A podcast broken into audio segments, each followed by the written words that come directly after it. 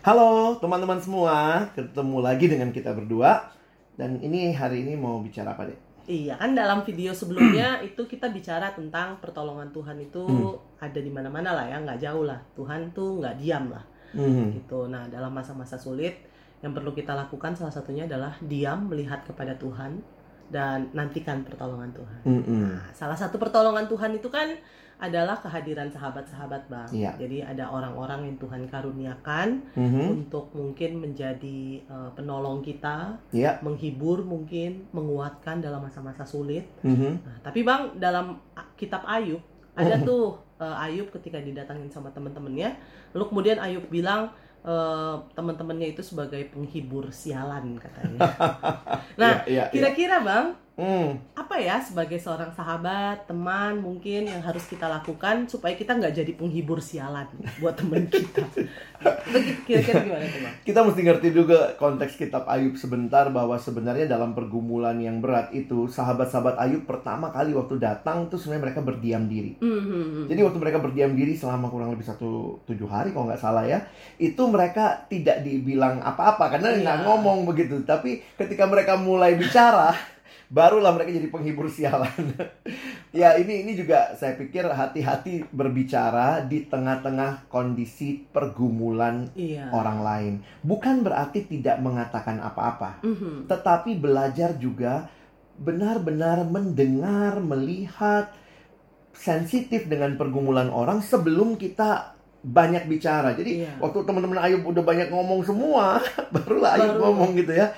Hai eh, apa hal seperti itu telah acap kali ku dengar, penghibur sialan kamu semua. Iya, Jadi- jadi Ayub 16 ya Bang ya ayat yang Ah, kedua. ayat ayat 16 ayat yang kedua. Jadi sebenarnya kalau kita perhatikan, mereka tidak mendengar apa yang Ayub sampaikan. Waktu itu Ayub berkata, "Aku tidak punya kesalahan apa-apa. Kenapa Tuhan memperlakukan aku seperti ini?" Hmm. Tapi mereka terus menuding, "Pasti ada salah nih. Mhm. Lu ada Iya, salahnya iya, apa iya, begitu." iya. Jadi saya jujur aja setelah belajar kitab Ayub ini waktu itu saat teduh waktu saya masih Hmm. kuliah gitu ya, sangat berkesan dalam kitab Ayub ini.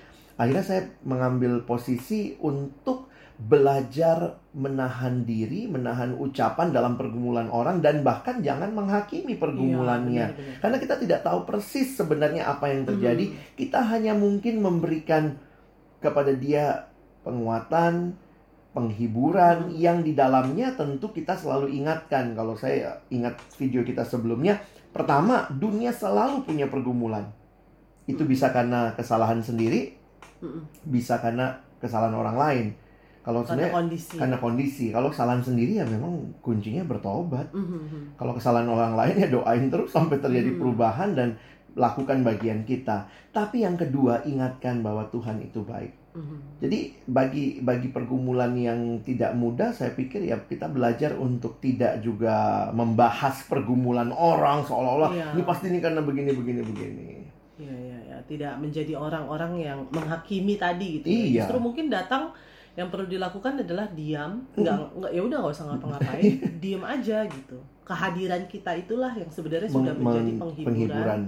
Dan juga pertolongan buat dia. Nah, aku inget tuh bang, ada satu Hmm. teman yang pernah cerita gitu ya, ketika ada apa namanya salah satu anggota keluarganya eh, dia meninggal, Mm-mm. salah satu yang dia ingat adalah ada satu orang temannya yang eh, ada hadir Mm-mm. pada masa-masa sulit itu. Hmm. Dia cuman hadir, dia nggak ngomong apa-apa. Iya. Jadi memang cuman ada aja di situ gitu. Hmm. Dan itu pun sudah memberikan sebuah penghiburan eh, tersendiri. Buat orang itu ya. Iya, Mm-mm. seperti itu. Nah, dalam masa-masa aku juga waktu itu, maksudnya eh, pas eh, papi meninggal Iya. gitu ya. Itu ada tuh teman-teman yang eh, khusus datang, dia nginep di rumah, tapi nggak ngapa-ngapain, eh, tinggal aja, stay aja gitu. Iya. Jadi itu itu menjadi sebuah penghiburan tersendiri juga. Kadang-kadang Hmm. memang daripada ngomong hadir dan diam dengerin omongan, maksudnya dengerin keluh kesah Iya, dan keluh segala macam itu mungkin mungkin iya.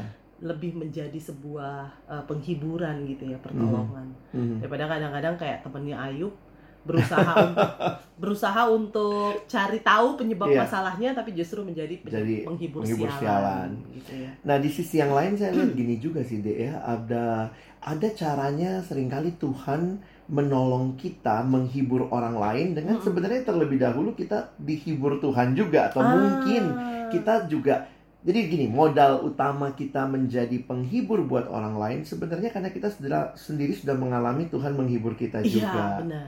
Jadi Tuhan mungkin hibur kita juga kayak mungkin yang kamu alami. Kamu dihibur ketika papi meninggal, ada teman yang seperti itu. Nah, waktu teman mengalami hal seperti itu, apa yang kamu nikmati dengan kehadiran teman itu kamu sebagai seorang pribadi lakukan juga buat orang lain.